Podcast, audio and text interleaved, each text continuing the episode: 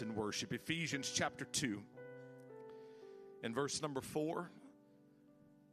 Paul writes to the church at Ephesus and he says, But God, who is rich in mercy, for his great love wherewith he loved us, even when we were dead in sins, hath quickened us together with Christ.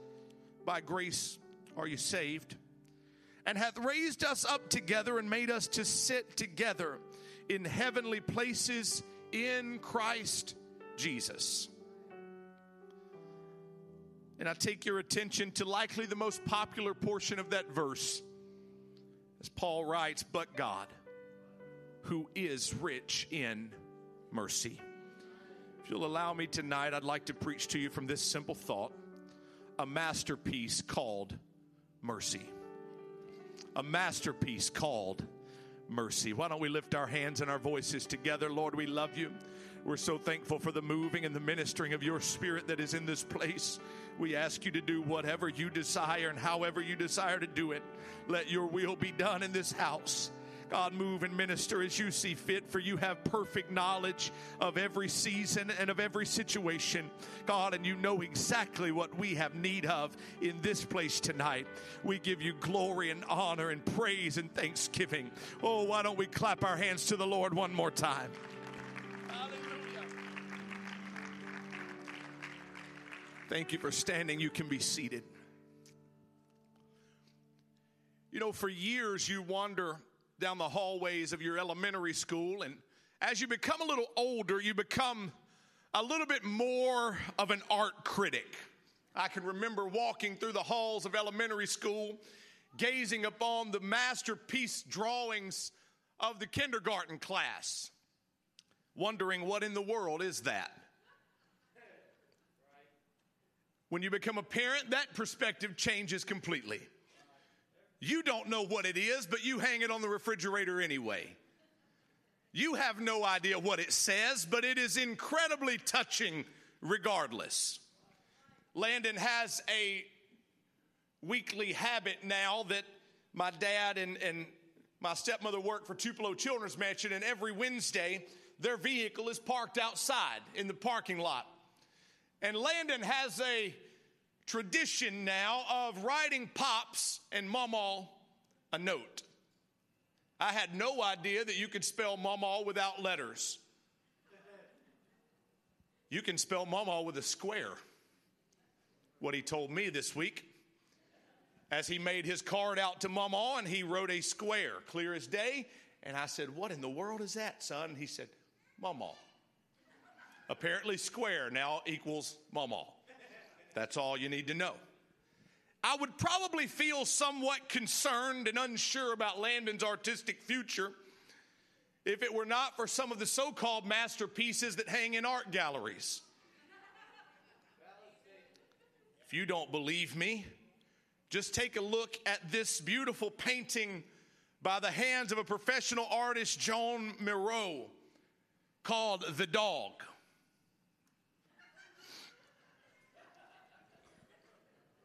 This made it into a museum, folks.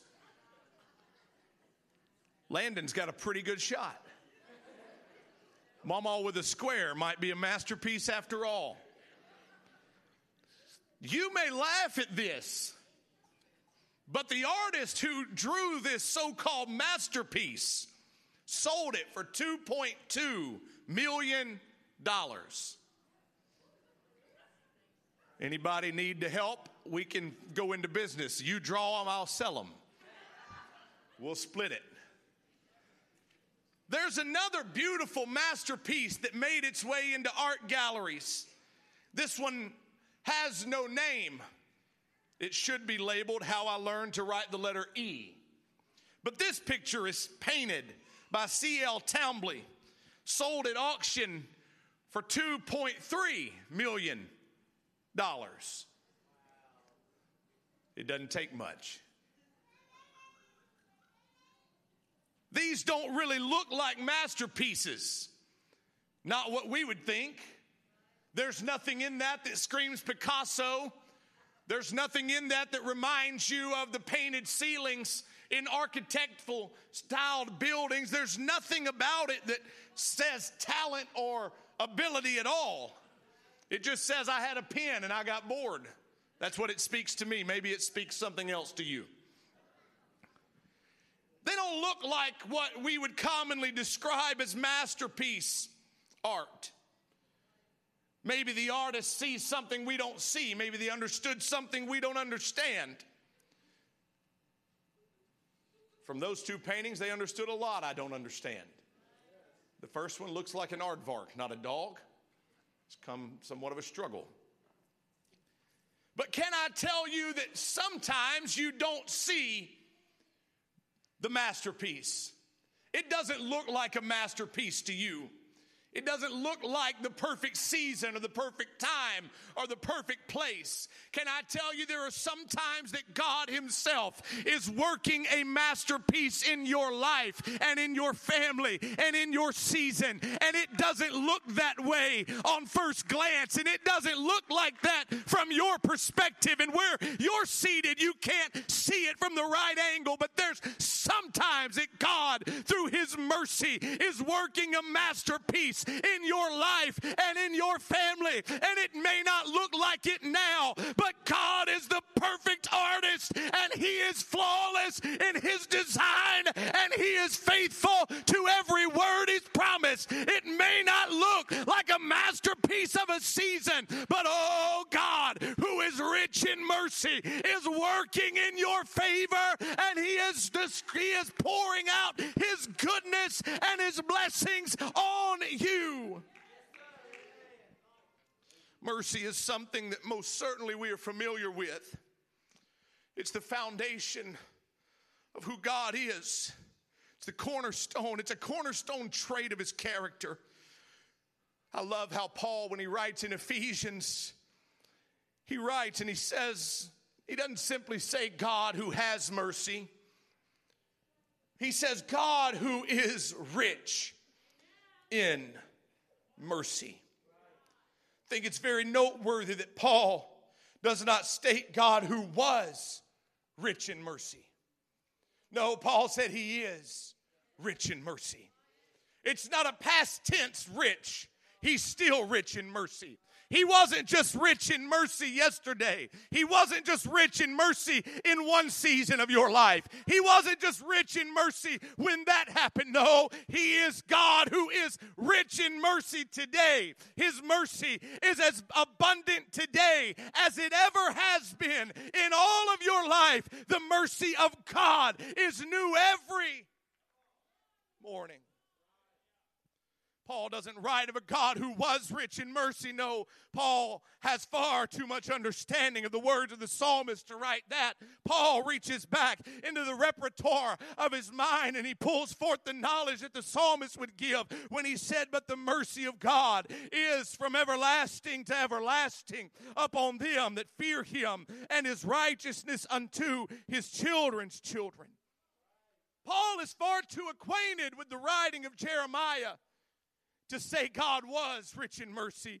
No, he understands what Jeremiah writes in Lamentation when he says, It is of the Lord's mercies that we are not consumed because of his mercy, because his compassions fail not. They are new every morning. Great is thy faithfulness. Paul well understood he is rich in mercy. He's as rich in mercy today as he was yesterday. His mercy is from everlasting to those that would call on him. It's as everlasting and available today as it ever has been. God is still rich in mercy. In fact, the psalmist would describe the mercy of God in this fashion. He would say, For thy mercy is great above the heavens, and thy truth reaches unto the clouds. If you want to know about His mercy, not only is it everlasting, but His mercy knows no bounds. It reaches high and it looks low. It reaches to those that are in the valley and those that stand on the mountain. It does not matter what season or circumstance you are standing in, God's mercy is boundless and it's ever abounding and it always works. Titus says, It's not by the works of righteousness which we have done, but according to his mercy, he saved us by the washing of regeneration and renewing of the Holy Ghost. Mercy is so woven into the nature of God that it knows no bounds. Mercy, so freely given by the hand of the one who's rich in mercy, that it stretches from everlasting to everlasting.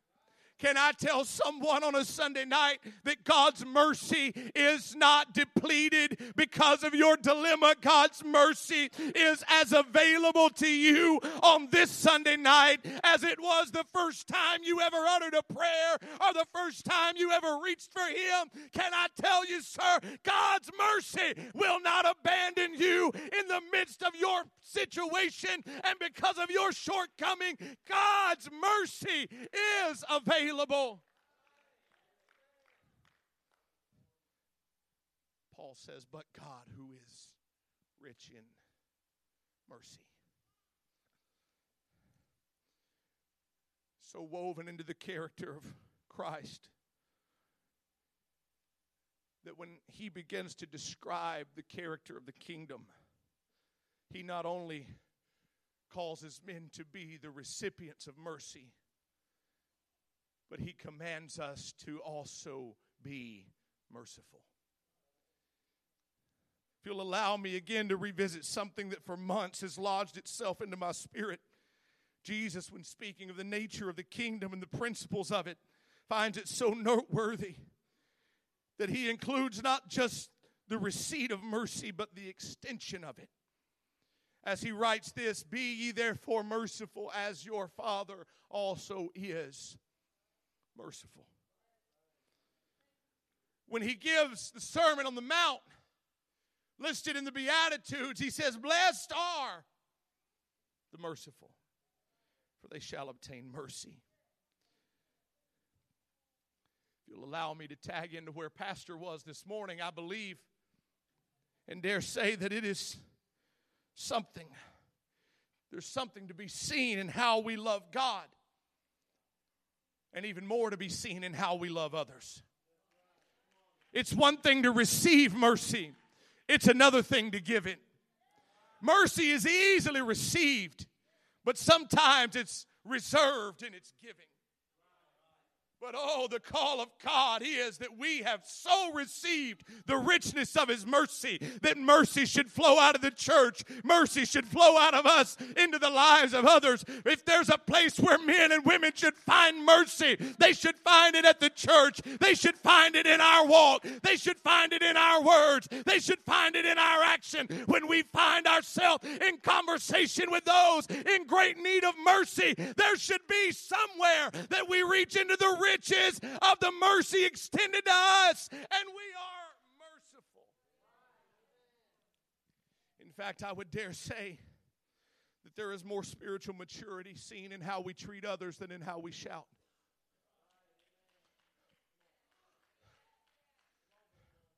You can tell more about spirituality by how we love God and how we love our neighbor than how we sing or how we dance the command of God and the mark of discipleship was nothing to do with how I sing. It was how I did how did I love. The mark of discipleship was not indicated by my dance. It was indicated by my discipline to love my neighbor and to love those whom I have. He said, if you can't love your brother whom you have seen, how can you love God whom you haven't the foundation block of the kingdom. Mercy is woven into the very fabric of the kingdom of God. We are called to be merciful and to extend mercy. God blesses those that are merciful and extends mercy to them. In fact, in Micah, he goes on and he states if you want to know what's good for man, he says to walk, to, to walk justly, to love mercy, and to walk humbly with that God. He said, What does the Lord require of thee? But to do justly, love mercy, and walk humbly.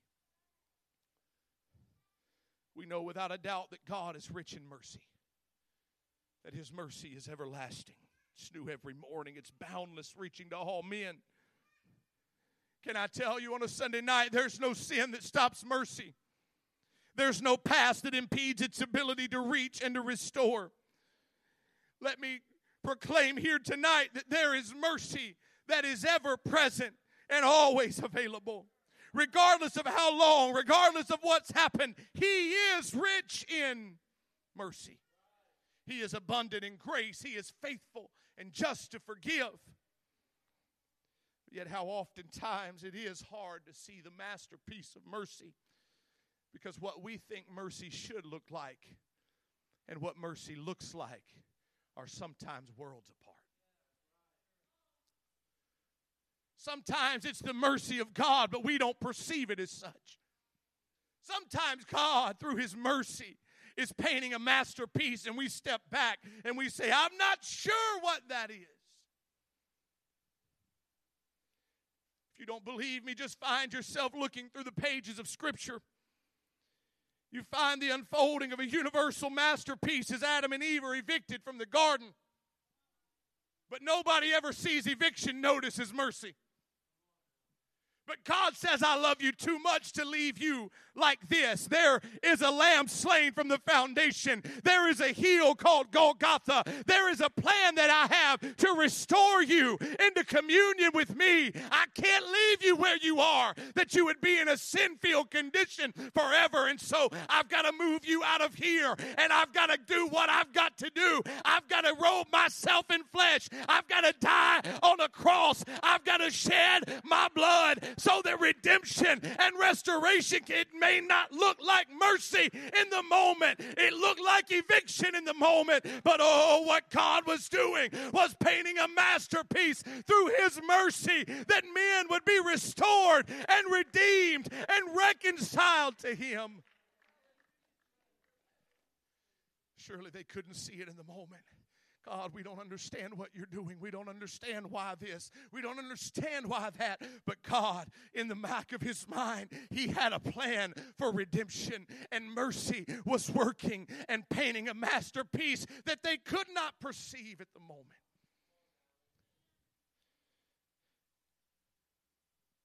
If you don't believe, look at Jonah. May not look like a masterpiece of mercy as Jonah is tossed into the sea and swallowed by a great fish. Surely mercy would have calmed the waters. Surely mercy would have caused Jonah to drift safely to the shore. And as he arrived at the serene shores, he would surely be greeted, greeted by a great chariot awaiting him to take him to the city.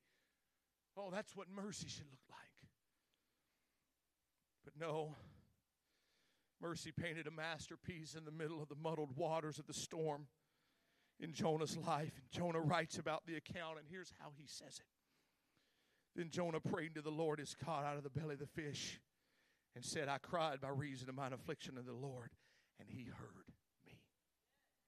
He's sitting in the middle of a fish, and he says, God heard me. How many times do we rejoice like that? The problem's still there. The circumstance is still not resolved. The dilemma is still pressing on my mind. I don't have the answer. I can't see the way. Oh, I don't know what's happening here. But in the middle of the fish's belly, Jonah writes, he said, He heard me. I don't have an answer yet. I'm still in the fish's belly, but I know He heard me. It hadn't been resolved, and I've not been delivered, but I know He heard me. Can I tell you, saint of God, in the midst of whatever's happening in your world, God, through His mercy, begins to work in things you don't see and in circumstances you don't understand. And He is working for your good. I love that. I've never noticed that before until I was reading Jonah just the other week. And he's still sitting in the fish. And he says, But God heard. There's not been any miraculous road unfold before me, but I know He heard me. I don't know what the next step happens after this, but I know He heard me. How, Jonah, can you write so confidently in God's hearing ear? because Jonah understood that mercy was at work. He could have died in the storm, he could have drowned in the sea. Many things could have unfolded, but here he sits in the middle of a situation that's still not resolved, and he says, Oh, but God heard me. Can I tell you, saint of God, sometimes you just got to sit right in the middle of an unresolved thing, and you got to say, I know that God heard me. I don't know what's going to happen next. I don't know what turn comes after this, but I do understand that God is rich in mercy, and He's not going to leave me in this. He's going to work a masterpiece in the unseen. Scripture is full of unseen masterpieces. As God leads Israel out of Egypt, parts the Red Sea, rains manna from heaven, raises a serpent in the middle of their sickness to see healing into the camp. Water bursts forth out of a rock, and yet when you begin to read in Exodus, you come across a scripture that's, man, you somewhat set back and you say, what? Well, why would he not do that? Because as you find Exodus 23, the Lord speaking about the land of promise, in the 29th verse, he said, I will not drive them out from before you in one year. Speaking about the giants, speaking about the inhabitants of the land, he said, In one year, I'm not going to drive them out. Lest the land become desolate and the beasts of the fields multiply against thee. God, why would you not just give it all to us right now? God, why? Can you not just drive everybody out right now? Because God, in His mercy, understood that they could not handle the entirety of the land at that moment. In fact, if you continue reading, he said, By little and little I will drive them out from before thee until thou be increased and inherit the land. He said, If I give it to you all right now, you can't manage it. And so, what I'll do is little by little. It doesn't look like great victory. It doesn't look like the great promise. It doesn't look like the way you thought he would fulfill it. You thought you would walk out of Egypt into Canaan, everybody would get out of the way, and you would dance in a land full of milk and honey. But he looks at Israel and he says, I can't do it like that. But if you'll let me through mercy, I'll paint a masterpiece and you'll inherit the very thing I promised. And it may not look like the way you thought it should, it may not do what you thought it should. But I can tell you that God, who is in wisdom and knowledge and understanding will go before you. Mercy begins to unfold before them, and they don't even see it. Because God, who's rich in mercy, is painting a masterpiece in the unseen. Because if I drive everybody out, the land is going to consume you. The wild beasts are going to become more than you can bear. And God, through His mercy, He drives it out little by little by little.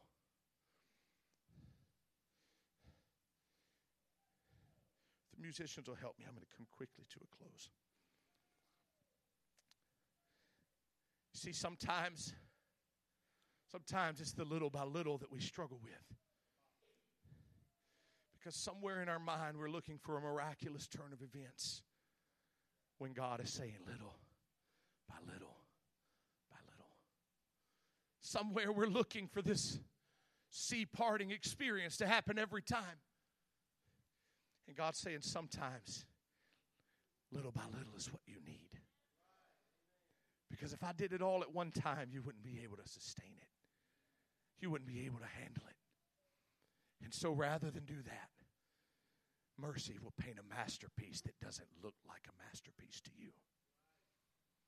Mercy will paint a picture that you step back and you say, God, I don't even know what that is.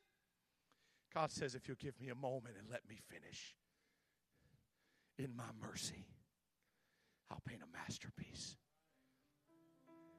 There may be prayers in your life that are still yet unanswered. And you step back and you say, God, I've prayed this time and again, and I don't understand why it looks the way it does.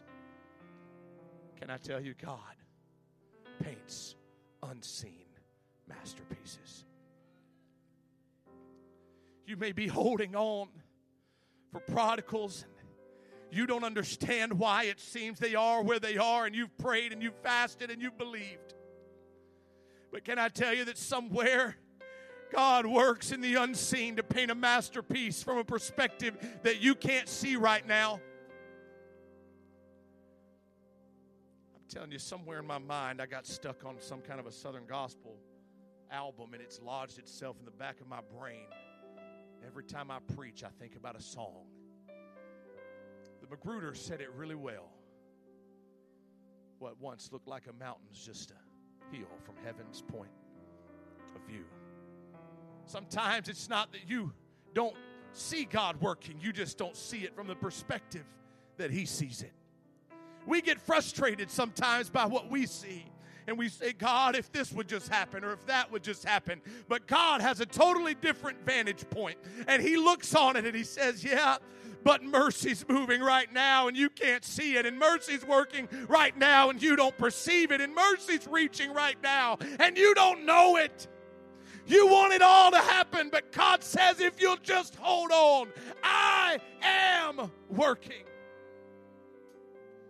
Doesn't look like mercy, doesn't look like much of a masterpiece. But God, God is a masterful artist. His plan is